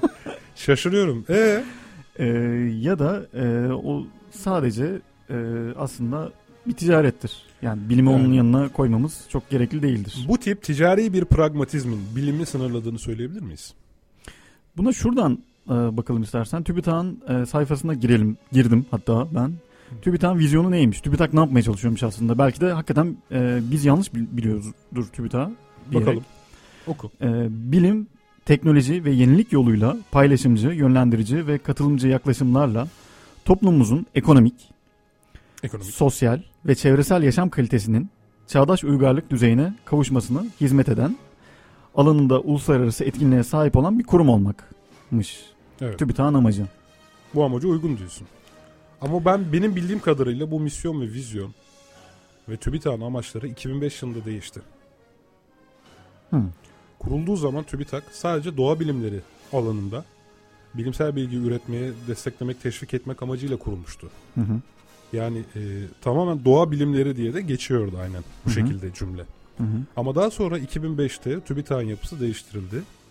Doğa bilimlerine beşeri ve sosyal bilimler ilave edildi. Hı hı. Zaten eskiden Türkiye Bilim ve Teknik Araştırmalar Kurumu iken Türkiye Bilim ve Teknolojik Araştırmalar Kurumu diye ismi de revize oldu 2005'te. Hı hı. Yani bu yüzden şu an baktığım vizyon Hı hı. belki de 2005'ten sonraki vizyon. Bu sebeple tamam şu anki amaçlarına uygun zaten. Şu an Türkiye'nin politikaları da o yönde. Yani e, TÜBİTAK e, mesela artık savunma sanayini de çok önemli çalışmalar yapıyor. Hı hı. Yani bir anlamda hatta bu Başbakanın 2500 kilometre menzile sahip bir füze talebi vardı. Hı hı. Hı hı. Ee, bunu TÜBİTAK yerine getirmek için çalışma TÜB- başladı yani. Onun altında SAGE var, patlayıcı grubu var vesaire. Yani TÜBİTAK şu an e, bilimden ziyade teknolojik ürünleri çoktan yönlenmiş durumda. Eskiden bilim adamı yetiştirme grubu vesaire falan filan vardı. Şimdi bu e, grup hala şey yapmaya devam ediyor. İşte yurt dışına giden öğrencilere burs sağlanması, e, işte efendim KOSGEB'den ya da TÜBİTAK'tan teşvik alarak bir iş fikrinin hayata geçirilmesi. Ama bunlar yine de hala sanki daha ağırlıklı olarak ticari ve savunmaya yönelik projelermiş gibi görünüyor. Ama ben bilmediğim için böyle söylüyor olabilirim. Hı hı. Ya da sadece TÜBİTAK Başkanı'nın açıklamalarına bakarak böyle söylüyor olabilirim. Hı hı. Ama netice itibariyle ben bunu yazımda da ifade ettim. Ee, TÜBİTAK Başkanı'nın yeni projesinin daha çok Türkiye'de bilimin yaygınlaşması, nasıl biz bu programı bu amaçla yapıyorsak, Hı hı. Hı. Türkiye'de bilimin yaygınlaşması, daha geniş kitlelere, daha alt kitlelere ulaşması, Hı hı. normalde ulaşamadığı yerlere ulaşması yani, Hı hı. Ee, bilimsel ve eleştirel düşünmenin e, genele, gençliğe, çocuklara e, kazandırılması Hı hı. vesaire vesaire gibi amaçlara hizmet eden bir büyük projesi olmasını ben şahsen daha çok tercih ederdim. Ama tabii ki bu da benim görüşüm. Netice itibariyle. Anladım.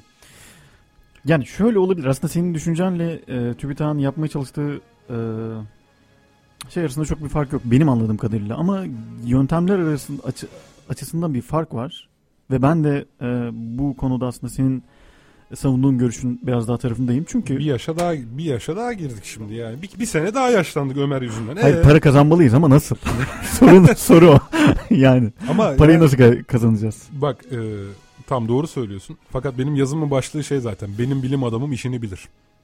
Tırnak içerisinde. Hı hı. Hani zamanında e, merhum Cumhurbaşkanımız Turgut Özal değil mi? Hı hı.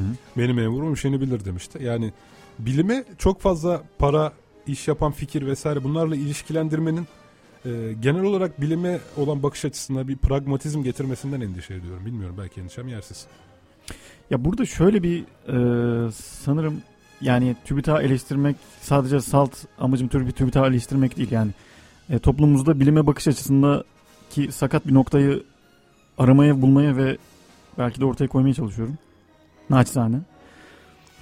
E, geçenlerde bahsettiğimiz Higgs, bozon, Higgs bozonundan çok ünlü hani şu tanrı parçacığı e, konusunda da sen de bu konuda konuşurken e, bu tanrı parçacığını aramanın bunun için de 10 milyar dolar harcamanın e, insanlığa ekonomik olarak ne gibi bir katkısı olacağından e, ya da bunun ekonomik olarak bir geri, dönüşü, geri dönüşünün olup olmayacağından bahsetmiştik. Evet hatırlıyorum. Bunu Hatta- tartışmıştık. Evet. Bunu yazımda da yer verdim ben.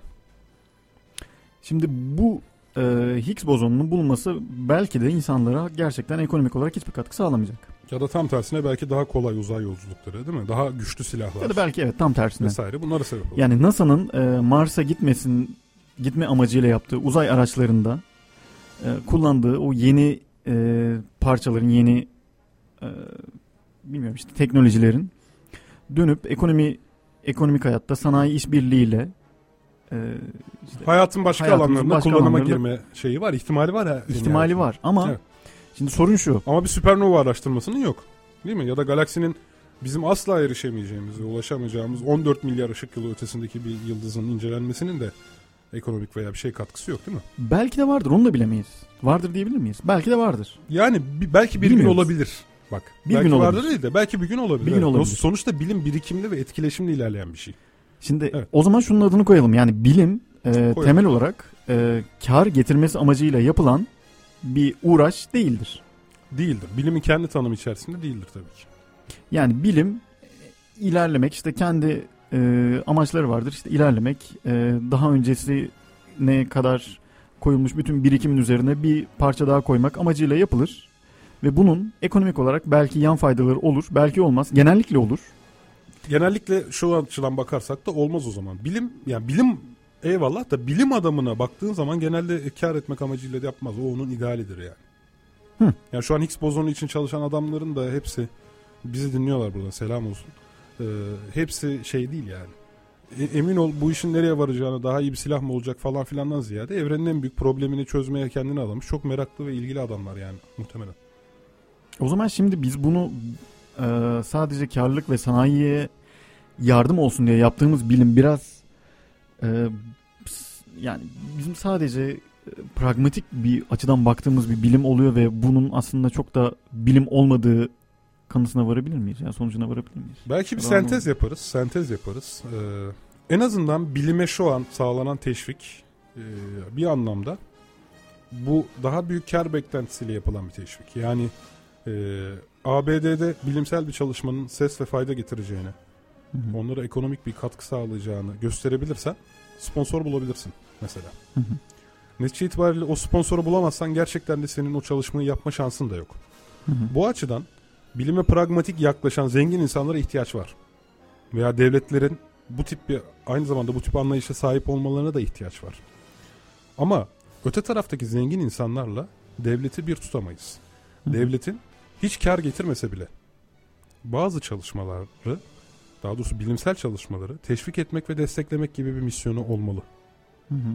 Anlatabiliyor muyum? Yani işi sadece karlılığa getirirsek o zaman yanarız. Yani şimdi e, ben şunu söylüyorum. Bilimsel araştırma özellikle işin uzay muzay kısmına girdiğin zaman ya da nanoteknoloji teknoloji kısmına girdiğin zaman gerçekten çok pahalı ve maliyetli bir şey. Düşünebiliyor musun şu an? Koca koca teleskoplar şeyi izliyor, uzayı izliyor. Anladın mı? Uzay istasyonu yapılıyor. 50 bin tane roket gönderiliyor. uydu Tabii o insanlara maaş Yani- veriliyor ve devamlı işte bir İns- alan tahsis ediliyor. Yani insan Çok tabii maaşları zaten saymadım. yapılıyor. Düşünsene maaşları yani bilim adamını da asgari ücretle çalıştırmıyorsun. Veya Türkiye'deki kadar bile maaş vermiyorsun orada. ABD'de çok büyük e, çok iyi para, maaşlarla çalışıyorlar. Veya Avrupa'da da öyle. Hı hı. Yani bu kadar maliyet karşılığında Hı hı. üstelik şu önümüzdeki 20-30 yıl içerisinde elde edebilecekleri bir fayda da yok. Yani düşün ABD'nin Mars programı ta ne zaman başlamıştı? Hı hı. 30 yıla yakın yıl süre geçti. Hı hı. Tamam mı? Hı hı. Veya o kadar çaba sarf e, sarf edilip mesela Ay'a gidildi. Ama henüz bunun henüz Hı hı. şeyi yok. Getirisi yok yani. Zararını Peki, kurtarma peki. şansı bile yok yani. Peki ben karşı taraftan baksam o zaman. Evet.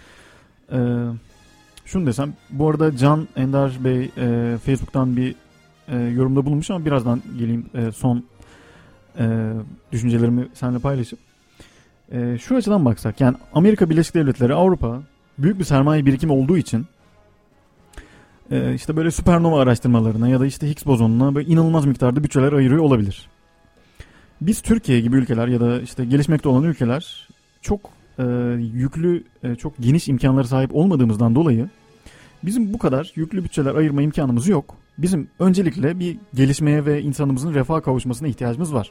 Doğru söylüyorsun. E, o yüzden bizim ilk amacımız ve yani bizim çok e, enteresan bir coğrafyada olduğumuz için savunma ihtiyacımız ve savunma yatırımlarımızın da çok yüklü olması gerekiyor. Ama Yani ABD'nin de öyle. Yani sadece seninle muhalefet etmek için söylüyorum. Peki ya bizim de var eninde sonunda. Ben sadece Evet. kendi tarafımızdan bakıyorum. E, ve bu şartlar altında bizim bilimi e, kendimize yontarak biraz kendimize yontarak demeyeyim çok ağır olur ama e, ekonomik olarak e, fayda getirecek şekilde kullanmamızdaki e, sakınca nedir? Ya da böyle kullanmamız gerekmez mi sence? Yani iç pazarda satacağım bir ürün ve kar edeceğim bir ürün. Hı hı. Olursa bir faydası yok. Doğru söylüyorsun. Dış pazara açılabilecek yüksek teknolojik bir ürünün ülkedeki refahı arttırarak daha karlılığı olmayan projelere de yatırım sağlayacak kaynağı yaratması açısından faydalı olabilir. O, konuda da doğru söylüyorsun. Ben de sana katıldım işin kötü. Şuna bak ya. Çok kötü. Ne yapıyoruz? Birbirimize mi benzemeye başlıyoruz program program derken? O zaman ben sana şöyle bir soru sorayım ya da katılmaktan ayrı Ama madem bir bir şey söylemek istiyorum. Bak bir şey söylemek Tamam. istiyorum. Sonuçta sen bir şeyleri hallederken ötekiler daha da ileri gitmeye başlıyor. Yani yarın bir gün dünyadaki madenler ve bazı kaynaklar tükenecek. Bunu biliyoruz değil mi? evet. Bir en gün- azından şu anki asli enerji kaynaklarımız ya da Tabii. şu anki asli kullandığımız madenler Ham tükenecek. madde vesaire tükenecek. Bir gün yani ABD'ydi, oydu buydu şuydu herhangi birisi Çin'di. Çin'de uzay programına başladı bu arada. Hı hı. Yani bu kadar maliyetli ve faydasız olmasa kimse başlamaz zaten. Yani bir şekilde bir fayda var. Gittiler.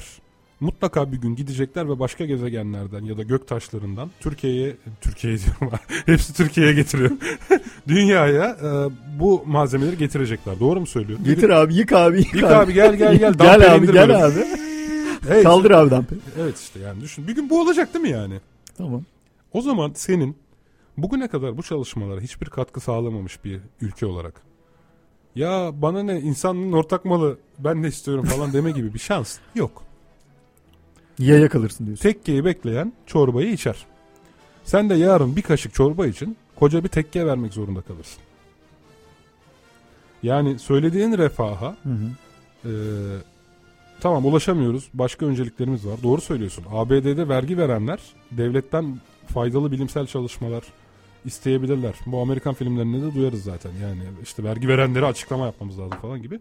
Türkiye'de vergi veren insan ki bu çok e, şeylere göre az yani. Yani Neyse. Ücretlilerin Öyle- sırtında yani öyle bir problemimiz var. Ee, Türkiye'de vergi verenlerin daha öncelikli ihtiyaçları var değil mi? Yollarındaki as- sokaklarındaki çamur, Çamur olmamasını istiyoruz. Evet, evet. asfaltın şey olması işte e, bu gibi talepler var. Bu açıdan bakıldığı zaman sen haklısın ama biz 50 yıl sonra bunları halletmiş olsak bile Hı yine de bu gelişmelerin gerisinde kalacağız çünkü onlar da boş durmuyor. Orada da hala ilerleme sürüyor. Yani arada hep derler 50 yıllık 100 yıllık fark var diye. Hı hı. Ya bu fark bozulmadan devam etse bile bir şans. O ayrı mesele ama bu şans, şans her zaman Türkiye aleyhine bozulmak durumunda. Bugün bilim ve teknoloji alanında... Ölçek ekonomisi diyorsun. Evet. Bugün Ya onların zaten daha fazla sermayesi olduğu için Tabii. Daha Ama- fazla yatırım yapabiliyorlar. Tamam katılıyorum. Bak yazdığım yazı tamamen bilimin bilim olarak kalması ve karlılığın gözetilmemesi üzerineydi. Fakat şurada seninle konuşurken bir anlamda sana şu- şuradan katılıyorum. Evet bir öncelik verilecekse zaten elindeki kaynaklar kıtsa bunu ilk önce katma değeri yüksek ithal etme potansiyeli, ihraç etme potansiyelimiz yüksek ürünlere sağlamak bir anlamda avantaj olabilir. Ama ne şartla eğer bu ürünlerin ihracatından gelen para Hı hı. tekrar bilim için kullanılacaksa. Çünkü o zaman hiçbir faydası yok. Hiçbir anlamı yok yani. Ya bu önceliği kabul ed- edebilmemizin yani karlı projelere öncelik verilmesinin kabul edilebilir tek yanı oradan elde edilen kar ve faydanın Hı hı. tekrar bilim adına, bilim amacıyla fa- harcanması halinde olur yani. Anlatabiliyor muyum? Hı hı. O zaman o söylediğin teori geçerli. Çok bakıştık. Çok bakıştık. Anlamı, anladım. Ee, söylediklerini anladım. Ve e, yine şu, e, şu- yani şurada da şöyle bir ekleme yapmak istiyorum. Yani şimdi e, söylediğin e, programları Türkiye'de başlasa fa- farz misal işte e, yeni bir Mars programı başlasa ya da işte Türkiye'de atıyorum işte o yeni bulunan gezegen vardı. E, bir şey 24 neydi? Kepler 22b. Kepler 22b tamam 24 değilmiş. 22b'ye Türkiye'de Ay, bir canım şekilde 2'nin 5'in hesabını yapmayın. ulaşıp fotoğrafını çek 24'tesin. ulaşıp fotoğrafını çekmeye çalışsa. Ya bu çok saçma bir e, düşünce olur da yani Evet. en de sonunda bilimsel Peki tamam devam et. Ben cevabımı hazırladım bile. Hadi devam et devam et. Gönder gönder. gönder gelsin. Gel devam et. Ee, şimdi Türkiye'de bunun için yetişmiş insan gücü var mı? Birincisi. Yani böyle bir parayı Türkiye hatta Türkiye Cumhuriyeti hükümeti böyle parayı ayıracak ama bunun için yeterli insan Hızlı gücü git var mı hızlı git. Türkiye'de? Daha hızlı git daha hızlı git. Yani sadece insan kaynakları var mı falan diye gidebilirsin. Yani eğitim yeterli mi ve bu eğitimi e, buraya aktarılacak bu eğitimi yani sadece konu para aktarmak da değil aslına bakarsan. Yani bir belli bir insan kaynağını da oraya aktarmamız gerekiyor.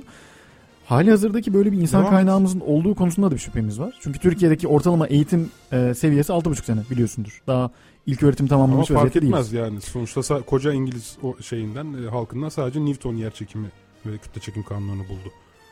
Yani ortalamaya bakılmaz böyle şeylerde. Elindeki şeye de bakılır. Nitelikli insan sayısının yeterli, projen için yeterli olup olmaması önemli. Peki yani bu- Hindistan'da peki- halkın büyük bir kısmı sefil ama Hindistan e, uzay çalışması yapıyor yani Ömer. Hind- Hindistan'ın biraz e, farklı bir konum var. Ya fark etmez yani demek istediğim e, eli, sanırım. Yani Hindistan çünkü çok e, yani neredeyse büyük bir kıtaya sahip. Aynı ya zamanda tamam çok büyük da demek kaynakları olan. Ya ve- tamam ya tamam abicim ya abi. 15 dakikamız kalmış şurada. Çok tamam, uzatıyorsun ilerliyorum. ya. Çok, Çok kızdım kızdım ha. hakikaten ya. Bir negatif iyonu varsa vereceğim. Negatif iyon bileklik getirin ya. bana. Evladım nerede mazlumu getirin.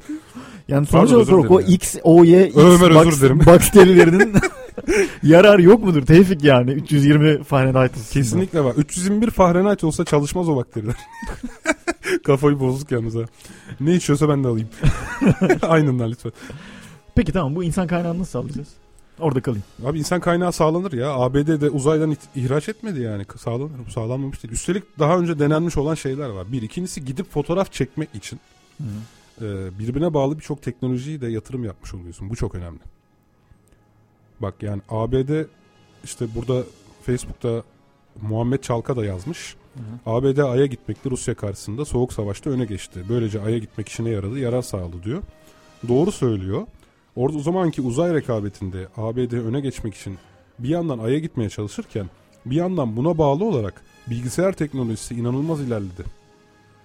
Malzeme teknolojisi inanılmaz ilerledi. Yani bir bilimsel amacı gerçekleştirirken sadece o bilimsel amaca değil daha birçok yan şeye e, fayda sağlıyorsun bir. İkincisi ise ABD Ay'a yani e, tamam yaklaşık bin tane mühendis çalışmıştır o işin içerisinde ama ya 1969'daki bin tane mühendisin bugün Türkiye'deki bin tane mühendisten daha ileri olduğunu söylemek olmaz yani. Emin ol bugünkü mühendislerin Ay'a gidecek kadar bilgiye sahipler. Yani yoksa şunu söylemiş oluruz. 1969'daki Amerika'daki insan kaynağı şu an Türkiye'de yok demiş oluruz yani. Böyle bir şey yok. Yapılabilir yani. Bak ben uçak mühendisiyim. Bizde uzay mühendisi arkadaşlar da vardı. Bunlar atla deve değil. Bunlar kimsenin bilmediği formüller değil. Bunlar kimsenin hesaplayamayacağı aşırı şeyler değil yani. Gerçekten tek eksik paraya. Hakikaten bak. Hı. Parayı sağla. Bak ben sen bana şimdi para ver ben sana ne istiyorsan. Peki burada eleştirirken e, yanlış bir kurum ya da sonda eleştirmemiz gereken bir kuruma, kurumdan başlamıyor muyuz TÜBİTAK derken? Yani eninde sonunda ilk başta bu iş üniversitelerde başlamak zorunda değil. Evet doğru söylüyorsun. Aslında eleştiri değil çıkış noktamız burası. Belki de. Yani TÜBİTAK başkanının senin hocanın söylediği şeylerden yola çıktık. Hı hı. Ee, ama aslında şey yani. E, İlk başta üniversitelerde başlamış. Üniversitelerle Üniversiteler tabii mesela İTÜ bir e, küçük küp uydu yaptı öğrenciler, İTÜ'lü öğrenciler. Bunu e, şeye fırlattılar. Şu an hatta hala yörüngede. Mesela e, bunun için kaynak sağlandığı için e, yapıldı ama anladın mı? Kimse kaynak sağlamasa, iki tane hoca buna öncü olmasa, sekiz tane e, öğrenci arkadaşımız da bu konuda şey yapmasalar, istekli ve hevesli olmasalar bu olmaz. Ama emin ol Türkiye'de istekli ve hevesli insanlar var. Bilgisi çok derin hocalarımız, mühendislerimiz, e, çok uzman insanlar var. Burada benim gördüğüm kadarıyla tek eksik ki ben bunu daha önce yine bir yazımda hep kendi yazım reklamını yapıyorum ama e, biraz referans Tevfik'i olsun diye. okuyun. evet. Kaynak Tevfik, olsun Tevfik diye. Uyar'ı okuyun. Ee, Bu arada belirtelim gerçekten. Gazete Port'ta e, bir köşe yazım var. Gazete Arada- Port'ta yazıyorum evet. Airport Haber'de yazıyorum. Ee, savunma sanayi neti hem yazıyor hem yönetiyordum daha önce ama orayı geçici olarak yayınla askıya aldık. Ee, daha önce ben Türk uçağı yapmak konusunda 3 tane K belirlemiştim. 3 tane K harfi. Hı hı. Yani yerli uçağımızı yapabilmek için 3 K'ya ihtiyacımız var. Birinci K kararlılık. Hı hı. Yani her şeyden önce e, siyasi iradenin bu konuda kararlı olması gerekiyor. Hı hı. Anladın mı? Yani Türkiye şunu çok gördü. Bir proje başlar, sıradaki hükümet gelir. O hükümet zamanında proje rafa kalkar. Hı hı. Yani daha önce e, bu bizim bir zirai ilaçlama tarım uçağı projesi vardı. Hı. Öyle oldu. Yani daha birçok şey böyle oldu. Yani maalesef devletin Avrupa Birliği'ne ya da ABD'ye olan ilişkileri e, nin değişmesi bu gibi şeyleri etkiliyor. Siyasi irade olacak. Yani kararlılık K harfiyle başlatırsak. İki kendine güven. Halkın mutlaka kendine güvenip bu konuda destekçi olması gerekiyor. Bu bunun en vahim örneği devrim arabaları örneğinde yaşanmıştır. Hı hı. Öyle değil mi? Halkın özgüvensizliği. Sadece benzin koymayı unuttun diye bir projeyi tamamen şey attı. Tabi orada siyasi e, kararlılık eksikliği de var da. Üçüncüsü ise kabiliyet. Kabiliyet şu an Türkiye'de olan bir şey. Yani mühendislerimiz, bilim adamlarımız var. Bunlar yurt dışlarına gidiyorlar, e, masterlarını yapıyorlar, doktoralarını veriyorlar. Tekrar Türkiye'ye geliyorlar, çalışıyorlar ya da hala Türkiye'de orada yaşıyorlar. doktorasını yapan veya yapanlar var. Yani var. hani diyelim ki ABD'nin deneyimlerinden faydalanmaktan bahsediyorsak hani uzay çalışmalarından gidiyoruz ya o yüzden. Yani Türkiye'de zaten pek bir uzay çalışması yapılmamış. Türkiye'de uzay e, doktorası yapmakla çok bir şey kazanamazsın. Hı hı. E, bir seferberlik ilan edilse yani ben var ya ben sana şöyle söyleyeyim. Ben daha önce benzer projelerde tamam mı? Benzer projelerden birinde neredeyse çok düşük bir maaşa çalıştım ya. Sırf yani sırf bu idealime hizmet etmek için yani. Yani ben emin Peki eminim sadece bir seferberlik ilan edilse çok insan e, Türkiye'de şey yapar yani. yerli uçak yapımı projesi var bildiğim kadarıyla Evet. ya da başlaması düşünülüyor. Evet. Nerede? Neredeyiz şu an? Yani yapamayız değil. Neredeyiz derken şu an e, ka- işte az önce bahsettiğim şeylerden kabiliyet kesinlikle tamam. Hı hı. Kabiliyet var yani. Hı hı. Yani insan kaynağın, bilgin, know-how'ın hepsi var. Hı hı. Ve bunlar satın alınamayacak şeyler de değil bu arada. Hı hı. Yani gönderirsin bugün 10 tane adamını Rusya'daki uçak fabrikasına hı. veya işte Fransa'daki veya ABD'deki bir sene iki sene paranla orada staj yaptırtırsın devlet olarak. Hı. Gelir buraya. Kabiliyet burada. İki e, kararlılık bu hükümette var. Hı hı. Bu hükümet bu konuda kararlı görünüyor. Hı hı. Üçüncüsü kendine güven. Kendine güvende çok büyük sıkıntımız var. Ben yine daha önce araban batsın diye bir yazı yazmıştım. Sırf niye yazdım onu biliyor musun? Biz uçak yapmakla ilgili bir şey söylediğimiz zaman Hı hı. yazılarımızda hemen altına daha biz araba yapamıyoruz diyen insanlar olduğu için yazmıştım ben onu. Araban batsın diye. Yani İkisi e, farklı şeyler. ikisi farklı şeyler. Bir ikincisi araba yapmak ticari bir proje. Uçak yapmak da ticari bir proje. Ama uzaya gitmek değil. Yani elbette sen bugün araba yapacaksan bunu ne kadar satacağını hesap etmek zorundasın. Kimse başarısız bir proje yaratmak zorunda değil. Biz araba yapamıyoruz ama otobüs yapıyoruz Türkiye olarak. Hı hı. Evet. Zırhlı muharebe aracı yapıyoruz. Zırhlı personel taşıyıcı yapıyoruz. Üstelik bunları başka ülkelere de satıyoruz. Üstelik bunlardan iyi karlar da elde ediyoruz yani. Velhasıl işte e, istense istense bir uzay programı başlatabiliriz. Nitekim daha önce Türk Hava Kurumu Üniversitesi astronot programı açmaya kalktığında biraz onlarla da papaz olmuştum. Hani o uzay programımız yok niye astronot yetiştiriyoruz? Adam bankada mı çalışacak? Ben astronotum aslında deyip yani. Böyle bir şey var anlatabiliyor muyum yani? Hı. Evet, benim düşüncelerim. Bir, yer, bir yerden uzay programına en azından başlamamız ya da bizim de artık bir şeyleri keşfetmemiz gerekiyor. Yani bir, bir anlamda uzay programına gelmiş olduk konumuz ama e, evet. Yani Türkiye'nin bu konuda bak stratejisi yok. Çok enteresan ya. Yani maalesef astronomi, uzay vesaire yani bu gibi konularda hani keşke uluslararası örgütlerin üyesi olsaydık en azından. ESA üyesi falan olsaydık yani anlatabiliyor muyum? Avrupa Uzay Ajansı. Bir başlangıç olur en azından. Yani bu konuda bir an önce bir şeyler yapılması gerekiyor Ömer. Yani geçen Stephen e, Hawking de şey yaptı, televizyonda söyledi. Kendisine katılıyorum ki her zaman burada da ifade ettik seninle. Dünyada ki ömrümüz maksimum bin yıl. Ve bir açıdan bakarsak bizim 100 yıl sonra uzayla iletişime, hafiften konmaya, göçmeye, gidip gelmeye falan başlamış olmamız gerekiyor. Ya da uzayın olası zenginliklerinden Tabii. artık insanlık olarak yarar, yararlanmaya başlamamız gerekiyor. Herkes İstanbul'un üzerindeki insan yükünü taşıyamadığı konusunda mutabık ama bir gün dünyanın da böyle olacağı konusunda mutabık değil. Dünya da bir gün taşıyamayacak. Yani bu konuda çeşitli teoriler yani Malthus'un ilk başta öyle bir başlangıçta bir teorisi vardır ekonomik olarak biliyorsun belki. Ee, nüfusun e, dünyadaki üretimle eşit oranlı artmaması konusunda insanlığın sıkıntılı çeşitli sıkıntılar yaşayacağı üzerine bir teorisi vardır Malthus'un ama e, yani o konuda Stephen Hawking'in hangi argümanlar ışığında bu sonuca vardığını tam bilmiyorum ama yani çok, da yani bugünden bakarak belki evet ama e, bundan 150-200 sene sonrasından baktığımızda e, o noktalar belki o kadar da e, aynı sonuca götürmeyebilir bizi. Ama bu bir benzerlik teorisi Ömer. Yani e, köylerden ilçelere, ilçelerden şehirlere, şehirlerden ülkelere göç oluyorsa eğer daha iyi koşullar için Hı hı. bir gün dünyadan başka gezegenleri de olacaktır. Yani Hı. genel sistem teorisi de bunu söyler yani. Böyle baktığın zaman. Bu arada e, Facebook'tan bakalım ama Can Ender Gökçe neden uçak yapacağız ben kaçırdım orasını pardon demiş. E, teknolojik yeterliliğimizden bahsetmek için söylemiştik. Zeynep Nalvuran adlı bir dinleyicimiz de demiş ki çok çok önemli bir konuya değindiniz. Maalesef bilim anlamında ipi çekmesi gereken kurumların başında gelen üniversitelerde artık bilim değil film yapılmaktadır demiş.